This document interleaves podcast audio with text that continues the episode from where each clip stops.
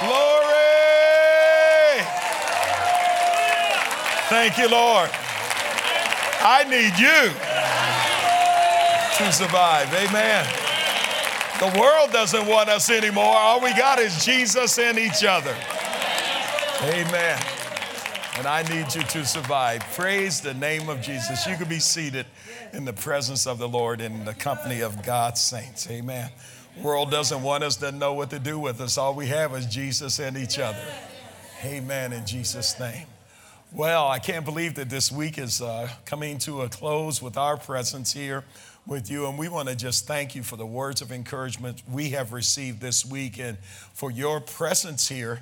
It's just been very encouraging to be uh, here with you and to see your response. And we honor the Lord for all that He has done. And uh, as we come into these last days, all we have is Jesus and one another. And if we're going to make the journey, we ought to enjoy the trip. And we've been looking at this whole subject matter about working with one another and how to work with one another.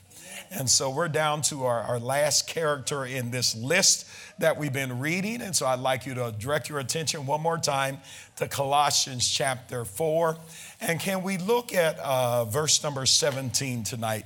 We read uh, from 4 through 18 on Sunday morning and uh, 4, 7 through 18. And we've been just looking at these various characters in this text. And we're going to make our confession of faith, uh, and then we'll go right to Colossians 4, 17.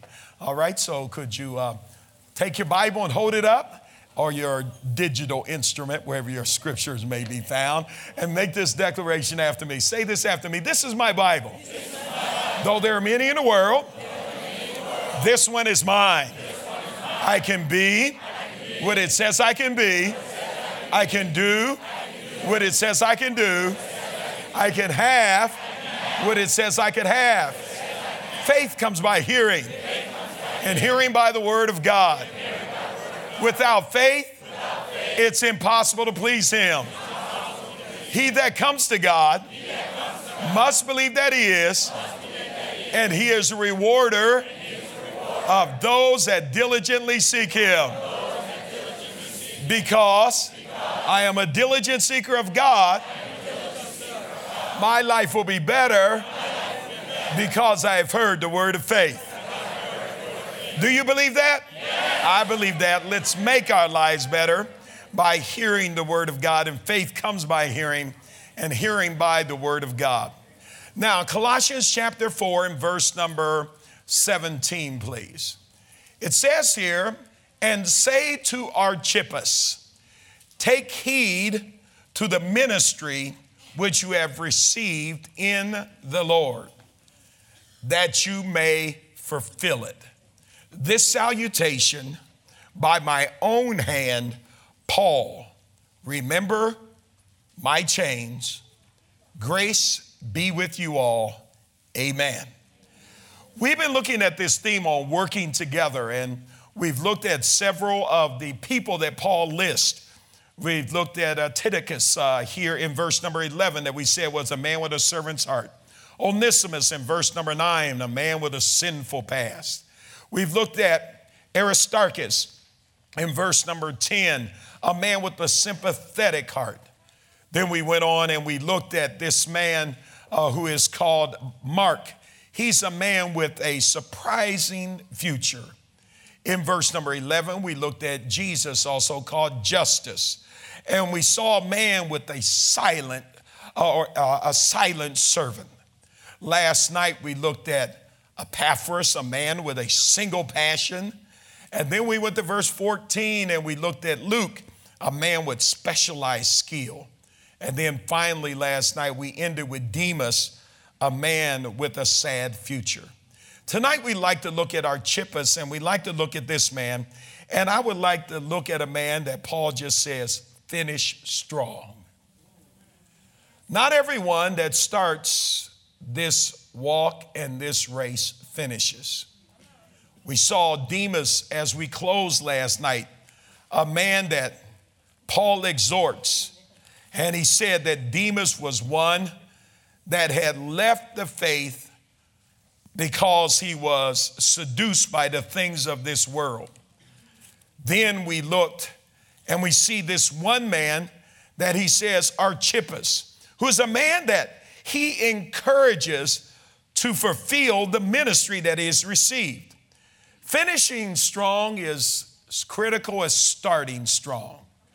Not everyone that starts finishes, but here, this man in the New Living Translation, it says, and say to Archippus, be sure to carry out the ministry the Lord gave you. There's a sin in the Bible called the sin of trespass. And a trespass is a unique kind of sin. All sin is missing the mark, and it kind of gives a picture of a bullseye with somebody pulls the arrow, lets it go, and it hits anywhere outside of the bullseye, missing the mark. There's also other kinds of sin, like transgression is a, is a uh, violation of God's known law, transgression. Wickedness is just doing things that are just evil, evil in the sight of man and the sight of God. There's also what's called iniquity, and many times it's associated with transgenerational sin, things that we see happening from one generation to another, transgenerational sin, also called iniquity.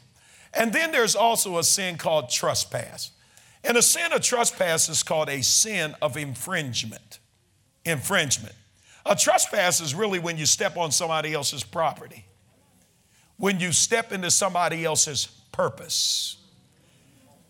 And Paul tells this man, Archippus, he says, Be sure that you carry out the ministry that the Lord gave you. Some people never fulfill the ministry God gave them, the service God gave them, because they're so worried about and interfere with everything God gave to everybody else. I'm a pastor of a local church as well as doing apostolic ministry. And it's kind of interesting as a pastor I know where a lot of people in my church work. I know where a lot of them, I know what a lot of them do.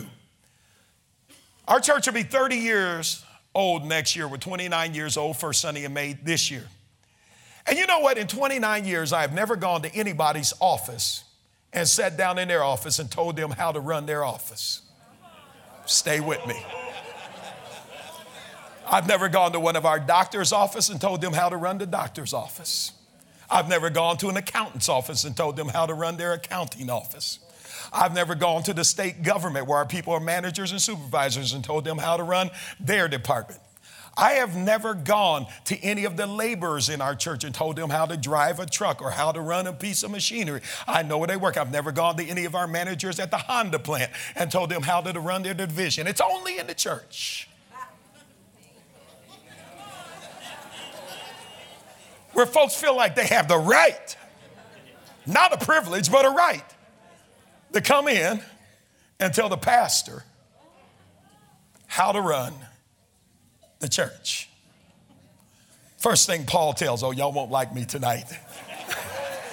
he tells, oh, somebody will like me, okay? it's to Archippus that he says, be sure to carry out the ministry the Lord gave you. And many times we never fulfill and finish strong what God gave us as an assignment because we become so busy trying to fulfill everything that the Lord told everybody else to do. In the Old Testament, there are glaring examples when people became, became competitive with people like Moses. They say, Is Moses the only one to hear from God? God said, Well, let's find out. Come on out and y'all talk, and I'll let Moses talk and see which one the Lord responds to. And the one that was talking for me, that wasn't sent from me, I'm just gonna burn them up. One night, some guys got and stepped into the office of a priest, and they weren't called to be priests. And God just let a big hole in the ground open up and swallowed up a bunch of people. It seems like we serve a different kind of God in the Old Testament than we do in the New. Look at your neighbor and say, I'm glad we're in the New Testament now. Because it seemed like in, in, in the Old Testament, God didn't play that stuff. And friends, he says, say to our Archippus, be sure to carry out the ministry the Lord has given you. Now, it takes diligence and steadfastness to fulfill the call that God gave on us. It takes attention, it takes diligent and hard work. And it also takes endurance to finish the call. Peter was a man that constantly encouraged people to fulfill their call because he had interruption by denying the Lord on the night of his passion. And if you will, look in 2 Peter chapter 1 and verse number 10. We looked at Peter several times during this course of study. We looked at Peter and his relationship to Mark. And now let's look in 2 Peter chapter 2 Peter chapter uh, 1 and verse number 10. 2 Peter chapter 1 and verse number 10. Because Peter says this. Peter says in 2 Peter chapter 1 verse 10, therefore brethren, even be more diligent to make your call and election sure. For if you do these things, you will never stumble. Make your call and election sure. King James Version says this about 2 Peter 1:10. Wherefore, rather, brethren, give diligence to make your calling and election sure. For if you do these things, you shall never fail. 2 Peter 2, uh, chapter 1, verse number 10, New Living Translation says, Dear brothers and sisters, work hard to prove that you really are among those God called and, and has chosen.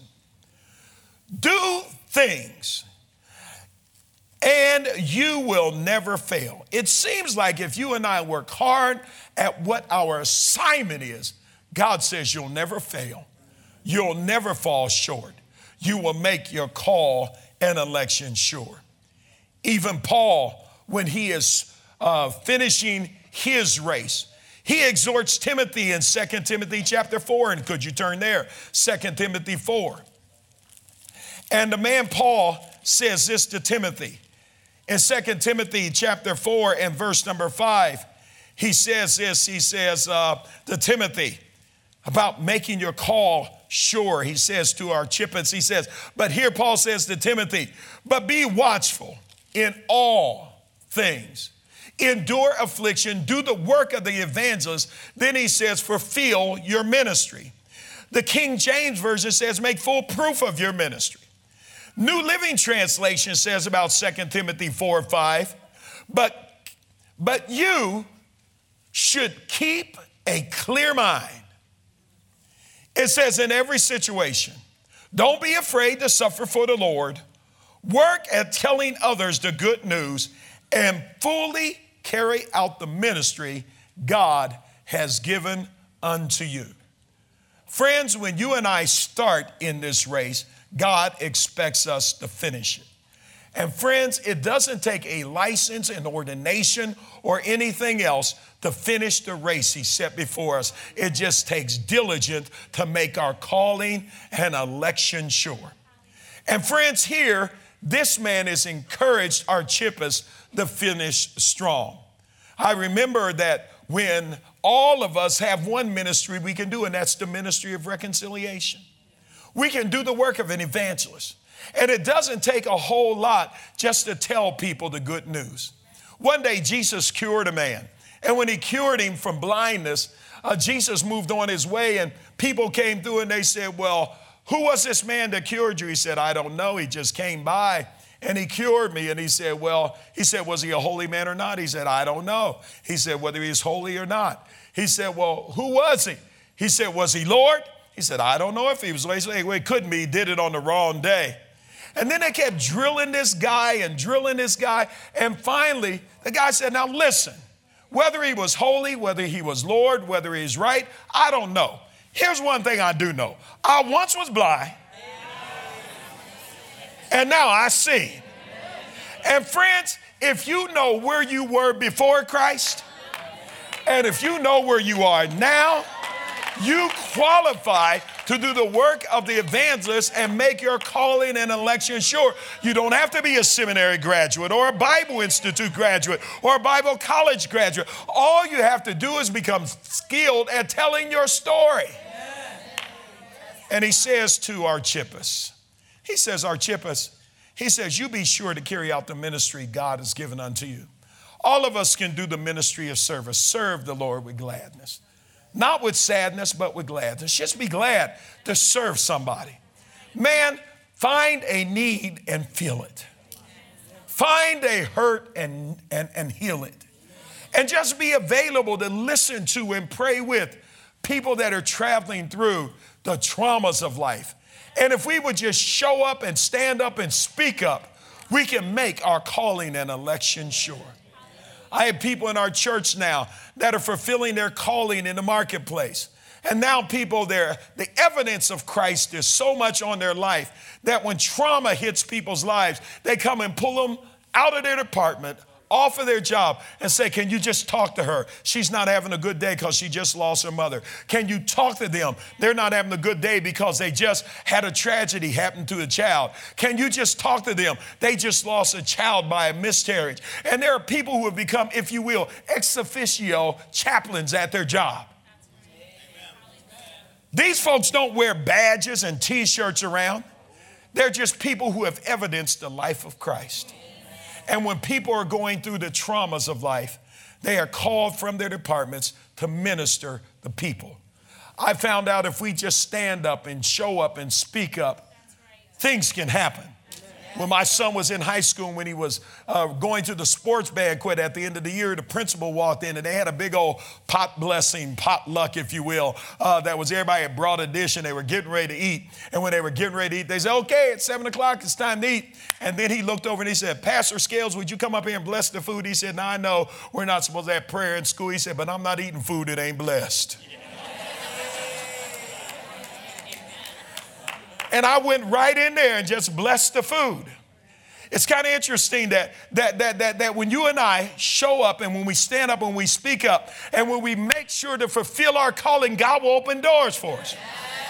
I was invited to the Jewish Center in our, in, in our city. And when I invited to the Jewish Center, it was Jerusalem Day. They were celebrating the, the city of Jerusalem, and they had an ambassador from Israel come. And they had a Christian and a Jewish celebration that was there. And it came time to pray, and they had assigned us various prayers to pray. And uh, of course, the Bible says, give no offense to the Jew or to the Greek or to anybody in the church of God. And so I went to the rabbi and I said, You know, when I was assigned to pray, I said, You know, uh, I pray and I end my prayers in the name of Jesus. I said, Will that be offensive? And the rabbi looked at me, he said, We know you're Christians, and we know you pray in the name of Jesus. He said, So no one will not be offended. We invited you here. There is sometimes we are more apprehensive than those people that are out there. If we fulfill our call and just show up and stand up and speak up, no telling what kind of doors God will open up. I went another place where it was a union meeting and they opened a meeting with a meditation and they asked me to open a meeting in prayer. It was a state union meeting. And they said, now, Reverend, we need you to write out your prayer. And they said, because there's all kind of people here. And they said, and we need you to pray a universal prayer. And I said, I'll pray a universal prayer, but I want you to know I'm going to end it in the name of Jesus. And then the person told me, Well, now, you know, nobody else has really done that. And whenever you bother me, I'm going to fulfill my call. If you get on my nerve, I'll fulfill my call. So I prayed a great, uh, far reaching prayer. But since they messed with me, at the end of the prayer, I said, and I, we ask all of these things in the name of the Lord, Jesus Christ. I said, oh yeah, if you mess with me, I can drag it out now. Fulfill your call. Don't be intimidated by crowds. Don't be intimidated by situations. Don't be intimidated by circumstance. Fulfill your call. And he says, Say to Archippus, take heed to the ministries which the Lord has given to you to fulfill it. Listen to me as we look at this man, Archippus. One of the things that I find in his life is that God's going to ask you, How did you do with what I assigned you to do? And it's very interesting that we are many times seduced by what everybody else is doing, but don't copy anybody. Can I say this to you? You were born an original, don't die a copy. Be the best at being you. Nobody can do what God has called you to do. And nobody can be you. Be the best you you can be for Him and do what God has called you to do for Him to his glory, and God will receive the glory. Say to our Archippus, take heed to the ministry which you have received in the Lord. Now, why is this term in the Lord so important? Because the Lord knows how to set us in the body. Have you ever considered the, the, the group that Jesus pulled together? Because we're fulfilling it in the Lord. Because Jesus had a team he had to work with too. Look at me in Matthew chapter 10 for a moment. Matthew chapter 10, fulfill them in the Lord. Because the Lord had a team he had to work with also. Matthew chapter 10, turn there. Now, now, now look at this uh, team that Jesus pulls together. In Matthew chapter 10. In Matthew chapter 10 and verse number 1, it says, and when he had called the 12, this is Jesus' team, because he said, fulfill them in the Lord. And I want you to know the Lord knows something about working with others. He said, Jesus called the 12 disciples to him, and he gave them power over unclean spirits to cast them out and to heal all kinds of sicknesses and all kinds of disease. Matthew 10 1. Then he goes over in verse number 2, and he says, In the name of the 12 apostles are these first Simon, that was also called Peter, then Andrew, his brother, James, the sons of Zebedee. Then there was John, his brother, Philip, and Bartholomew, Thomas and Matthew, the tax collector, James, the son of Alphaeus, Lebbaeus, whose surname was Thaddeus, Simon the Canaanite, and Judas Iscariot, who betrayed him. He said, Fulfill it, Archippus, in the Lord. Now, the Lord had a team. And it's kind of interesting the team that Jesus put together. Because when Jesus calls his team, though he is going to establish the kingdom of God, he does not call one scribe, one Pharisee, one Sadducee, or one priest. Jesus calls men that were working, fishermen, tax collectors, and common men. Jesus on his team had different kind of men, different kind of temperaments, different kind of personalities, and different people of different political persuasions on his team. Would you look at that list that, that, that is there? Because on Jesus' team, his team is list, listed four places in, in, in, the gospel, or four places in the New Testament. His team is listed in um, Matthew 10, 2 through 4. They're also listed in Mark 3, 16 through 19. Mark 3, 16 through 19. His 12 are also listed in Luke 6, 14 through 16. 6, 14 through 16, Luke. And they're listed one more time in Acts chapter 1, 13. Acts 1, 13. Now listen, all of the lists have the same 12 in them, except for in the book of Acts, Judas is now dead. But all of them have the same list of 12. Now watch. In the list of 12 that is mentioned there, they're in three groups of four all the time. Three groups of four.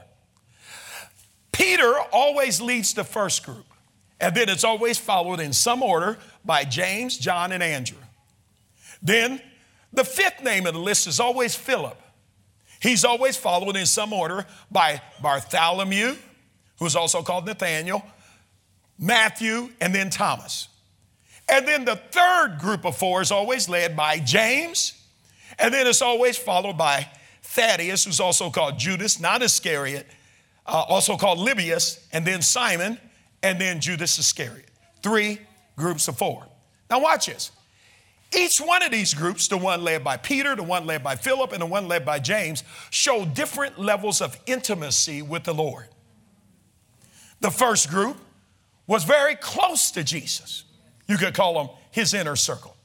The second group with Philip was a little bit less a dis, was a little bit less distant, but had a lot of interaction with Jesus. The third group of four was more distant. They were listed, but you don't know and hear a lot about them. Now, watch this. Fulfill your call, Archippus, in the Lord. What did the Lord do? Well, first of all, look at who he chose. He chooses Peter. Peter was a fisherman, he was an aggressive guy. He was the guy with the foot shaped mouth. Peter was one of those guys who was always talking but never knew what he was talking about.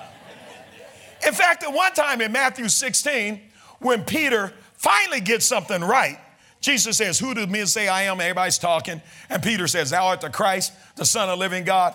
Jesus looked at him and said, Peter, we know God, God had to reveal that to you. In fact, we know that was not flesh and blood. Because Peter, you'll never get nothing right We know that that had to be God.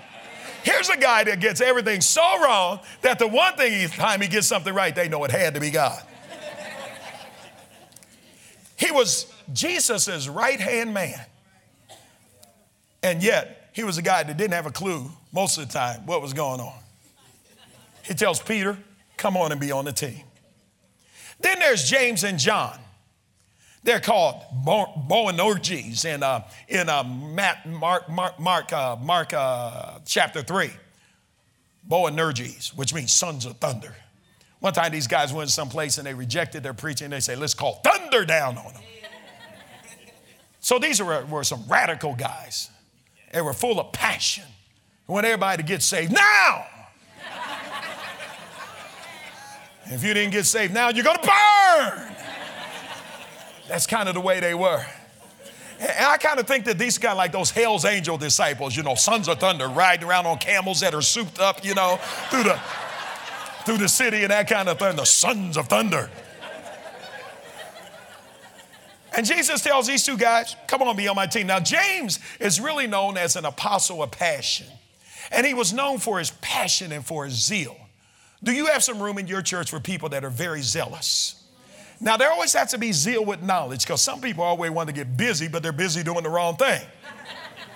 And James was known as an apostle of passion, but John was known as the apostle of love. He was passionate about love. In fact, when he writes sometimes, John talks about himself in third person the one the Lord loved. I'm special. Not short bus special, but special. And he said, I'm special. And in fact, he thought that he loved the Lord so much and the Lord loved him so much. When Jesus says, Listen, tonight we're eating and someone at this table is going to betray me. And everybody at the table starts saying, Lord, is it I? Lord, is it I? Lord, is it I? It's only John that leans on his breast and says, Who is it?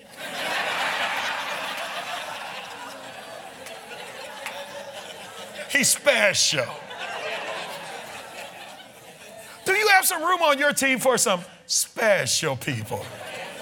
Look at your neighbor, tell them, You're real special. And Jesus puts Peter, James, and John on the team. Then there's Andrew. I like him on the team because we're the fulfill ministry in the Lord, and the Lord has room for everybody. And, and I like Andrew because he's the apostle of little things. He finds Jesus first, then he goes and he gets his brother Peter and brings Peter to the Lord.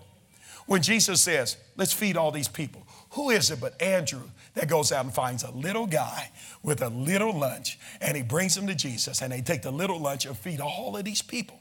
And this is a guy that just likes to find stuff. We need some people in the church that know how to find stuff.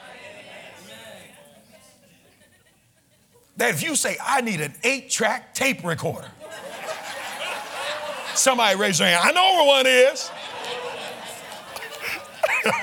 Don't mess with me like that. you got three? See, there's somebody in the, in the crowd right here. Because we just know those eight tracks are coming back one day, don't we? there, there's some people, we need some folk in the church that are just resourceful. And Jesus says, take him and put him on the team. Then you have Philip. Philip is number four. He leads the next group, Philip. And I call Philip the bean counter. Do you know that there's some people that won't pray about nothing, they don't fast about nothing? Every time you throw out an ideal, they're just gonna get out their calculator. First, Jesus says, set these folks down and feed them. Philip's the one that said, hmm, 300 pennies worth of bread wouldn't buy, feed enough, feed all these people. He said, a year's wages couldn't buy enough bread. He's always the guy that's counting. Do you have room for some accountants on your team? Folks that always want to wonder about the bottom line. How much is it going to cost? Okay, we don't want no Phillips. Okay, okay. then we have this man called Bartholomew, who's also called Nathaniel, and he is called the guileless one, guileless one. He's the one that has no hidden agendas. Can't, can't we just use some folks in the church every now and then that come in with no hidden agenda. All they're saying is, preach to me, disciple me, tell me which way we want to walk, and let's just walk in that. And when they come up, there's no pretense, no hidden agenda. What they say is what they mean. What they mean is what they're going to say, and they just want to fulfill their purpose in the Lord. And I could use some Bartholomew's called Nathaniels on my team. Then there's Matthew. Now I like Matthew because he sold out to the man. He's a Jew, but he's working for the man. He's extracting taxes from his own people. He's a Jew working for the oppressor, the Roman government. He's a sellout. And people hated tax collectors because they worked with the man. And see, Rome would send out all these bills, tax bills to people. And the tax bill might say that you owe 50 shekels for your taxes. Well, when you came to the tax booth, Matthew was sitting in there and he said, Your tax bill is 100 shekels. You say, No, my bill says 50. And there would be a big Roman soldier there, thump his spear and say, Pay the man. You dole out your 100 shekels, and, and all of a sudden they give 50 to Rome. And then the tax collector and the soldier would split the difference. They were robbers and thieves, and they were extorting their own people. They hated tax collectors. And yet Jesus goes by a booth one day and said, Matthew, come on, be on my team. Okay, we don't want Matthew on the team. Last one in the group of second group of four, there's Thomas. Now help me. What do we know Thomas for? Doubting. Do you have some room on your team for some doubters? Y'all don't want nobody on the team. Thomas is one of those guys that didn't know how to move out there in faith. He's one of those guys that said, when I see it, I'll believe it. Here's a man that operated in his natural mind rather than a spiritual mind. Faith is a substance of things hoped for, the evidence of things not seen. And he was more rational, more logical, more sense oriented. And yet Jesus says, Thomas, we need some people like you on the team. And Thomas saying, Listen, I don't see angels, I don't see seraphim and cherubim. He said, I don't have visions and dreams. Man, help me to think through this process. And when they told Thomas he's risen, and Thomas said, I wasn't at the meeting and I won't believe it's him until I see his hands and see his side. And Jesus obliged him at the end of resurrection. Do you have some room on your team for some folks that maybe have some doubt? Okay, I heard one yes. We got more than Matthew. All right, then we have James. He leads the last group because he tells Archippus, fulfill your call in the Lord. So the Lord had a team. He knew something about putting people together and working with people. Now, James is called the son of Alphaeus, and this is who this James is, but he's also, church history calls him James the Less. He's a short guy. They call him James the Little, James the Less.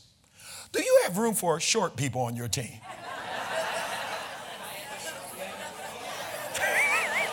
oh.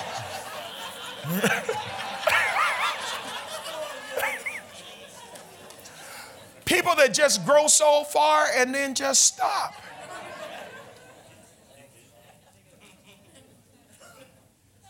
Do you have room for different kinds of people on the team?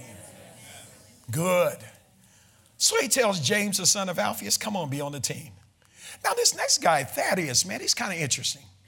Because he's called Thaddeus, also called Lebbaeus, and then another place he's called Judas, not Iscariot. Here's a guy with three names. Do you have room on your team with some people that have AKA? Thaddeus, better known as. Lebbaeus, better known as. Judas, not Iscariot. Do you have room on your team for some people that are known as one thing here, another thing there, and another thing over there? Do you have room for some people with some AKAs, better known as? Prince, the better, the art, the art is better known as.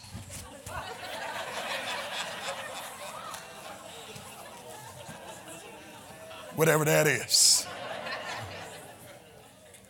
He said, Come on, be on the team, even though you got aliases. I like this next guy. His name is Simon, and uh, Matthew, I think, let me look at the account now. In the Matthew account, he is called Simon the Canaanite in 10 4 Matthew. Uh, in uh, the Mark account, he is called Simon the Canaanite. In Mark 3 18, Simon the Canaanite. In the uh, Luke account, in Luke 6 and 15, he's called Simon the Zealot. And then in the Acts account, again, Acts 1 and 13, he's called Simon the Zealot. Now, this guy's kind of interesting because he's called Simon the Canaanite and Simon the Zealot. Now, most of us know that the Canaanites were black people. Noah had three sons Ham, Shem, and Japheth. And uh, the, the Hamites were black people, dark skinned people. Now, Ham had some sons. He, had, he had Cush, Put, Mizraim, and Canaan. Those are all black people. So, Canaan, black people.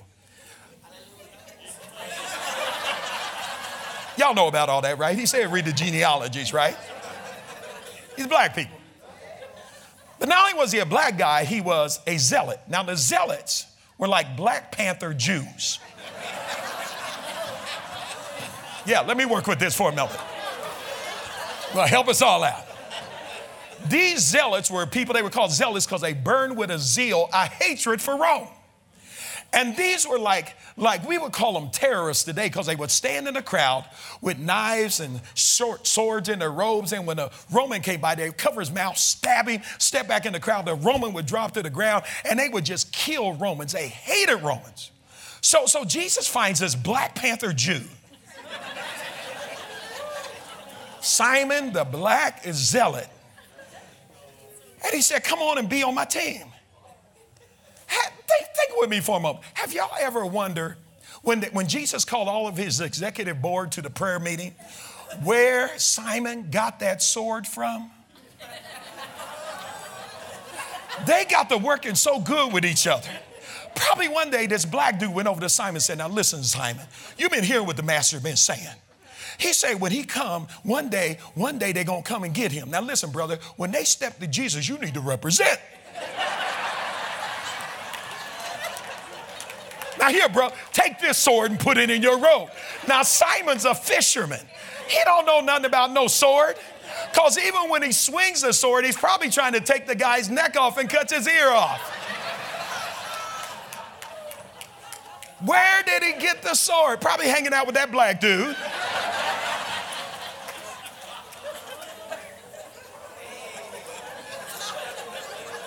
I'm just reading the Bible.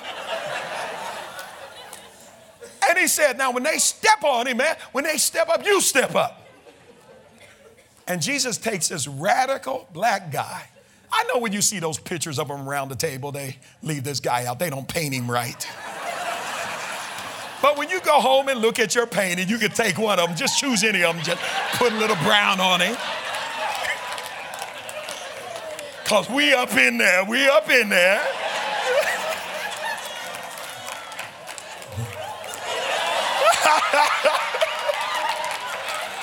Y'all playing too much now. You play too much. At the table. and Jesus says, Come on, be on my team. And then there's the last guy. He's called Judas Iscariot. What do we know him for? Betrayal. He's the one that betrayed him. As I wrap this up about finishing strong, not everybody finishes strong. We found that out with Demas. Paul had his Demas, Jesus had his Judas. Betrayal is one of the most painful kind of experiences anyone can be in. Betrayal is not only when we lead somebody to their death, as Judas did with Jesus, but betrayal is when you expect because someone has told you they're going to behave some way, and then they stab you in your back the psalmist says, one day they will come to him. They'll say, Where did these wounds come from? And they'll say, It was not in the house of my adversary, it was in the house of my friends that I got these wounds. There was a popular group back in the 60s that said they smile in your face, but all the time they want to take your place, called the backstabbers. And friends, there are some people that will get up in your face and smile But then all the time, they mean you harm. They are betrayals. Betrayal is not really just so much to wipe you out, as much as it's a sin that wants to come against your heart. Because when somebody betrays you, it wants to so damage your heart that you'll never trust anyone again. It's not after your head, this one isn't. It's not after your walk, it's after your heart. And betrayal happens on a lot of levels when you marry someone and they promise to be faithful and then they betray that trust. It's after your heart. When a parent tells a child, I'm going to be there when you go to college or pay your fees and see you through, and then when college comes around, they abandon the family. It's after your heart. When you throw your money in with a partner and start a business and you're going to do it together, and then with bookkeeping and finagling and, and those kind of things, all of a sudden they cut you out of the deal or vote you out, and all of a sudden now your money's in and your investment of energy and creativity's been in, but then you get betrayed by a partner. Now they got the business and you're out. It's after your heart. When you think that some folks are with you, when you turn around to look, found out everyone has run away and you're standing there fighting by yourself. It's called betrayal. If I could lay my hands on people and say, I want to anoint you that you'll never experience betrayal, I would. But it would be false because if we're going to walk where Jesus walked, somewhere along that walk, we're going to have to learn how to deal with the sin of betrayal. Sometimes it can happen with staff. We entrust a portion of the ministry or the work or the enterprise to them. And instead of doing the work, they slough off, they don't do the work, and all of a sudden, all of us are in trouble because someone has betrayed a trust. Betrayal hurts us in our heart, and it wants to so close our heart that we'll never trust anybody again. But you must understand that ministry involves a degree of trust. And we must open our hearts again. I've been hurt by betrayal. And the temptation was to keep people at an arm's length, get me some armor bearers around, keep everybody at a distance, come into the service late, leave early, not rub elbows, but sheep need to be able to smell their shepherd. And shepherds need to be able to rub and touch their sheep. Friend, this Judas didn't fulfill his purpose because of betrayal and then took his own life out. Friends, I want you to know that even if you've experienced betrayal and you wonder, do I fit on this team? Jesus fulfilled his purpose even through betrayal. That's how we fulfill it in the Lord. Remember, he experienced shame, he experienced pain, he experienced betrayal, he experienced hurt, and yet he said, It is finished. I've completed my course. And listen at this man, Paul. I fought a good fight. I finished my course and I've kept the faith. Archippus, pay attention to the ministry you have received in the Lord and fulfill it. And the Lord had a team that was around him. And though we've had some fun with the team that was around the Lord because it was very diverse, so also we had some fun because this is a diverse church and ministry, and so are the rest of the ministries represented here. And friends, could it be that when you and I love and walk together as one, the world will know that He is Lord? Ray, you can come because when I was in South Africa a few years ago, I went there in 1988 when apartheid was still in. Had a chance to visit a young man's church whose name is Ray McCauley. He was one of the first churches internationally to start a Rhema Bible Training Center under Dr. Kenneth Hagin. I was standing outside the hotel one day, and a man asked me, well, who are you? And I told him I was in an American. And he said, You're not an American, you're Zulu. I said, I'm not Zulu, I'm an American. Because then he started talking to me in a Zulu dialect. I said, I'm not Zulu, I'm an American. He said, You Zulu.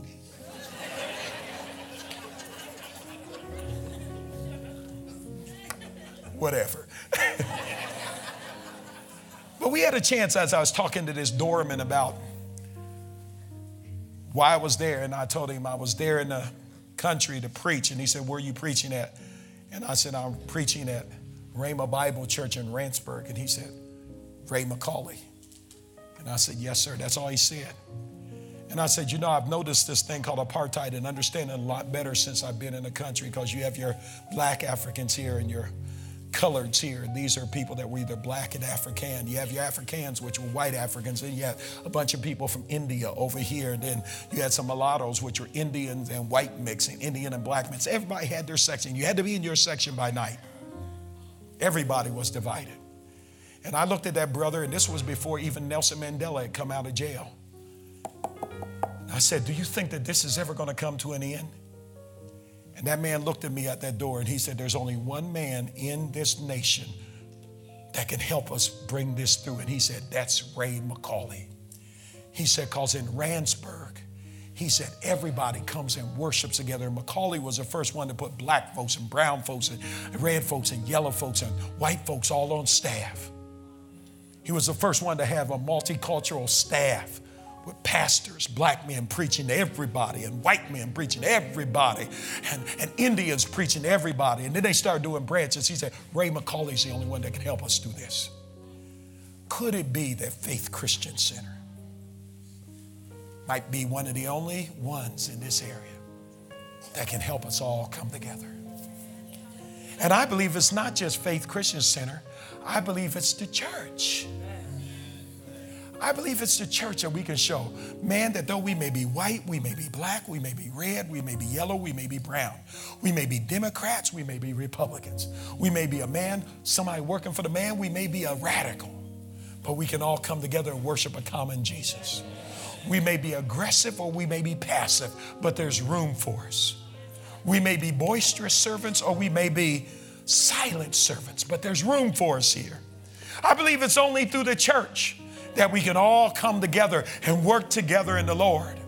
And this week we've said, man, in this church there are people with a servant's heart. There are people with sinful past. There are people with sympathetic hearts. There are people with surprising futures. There are even people who are silent servants. There are people with single passions. There are people who are bent on and decided and determined to finish strong. And we're going to finish strong in the Lord, no matter how diverse we are. We're going to work this thing out. In the high priestly prayer in John 17, he said, Lord, make them one, that the world might know that you have sent me. Our oneness is a sign of evangelism and a tool of evangelism. When I can tell people to come to our church and say, we're a multicultural church multi ethnic, economically and socially diversified. In this church, you get a chance to get a taste of what heaven's going to be like.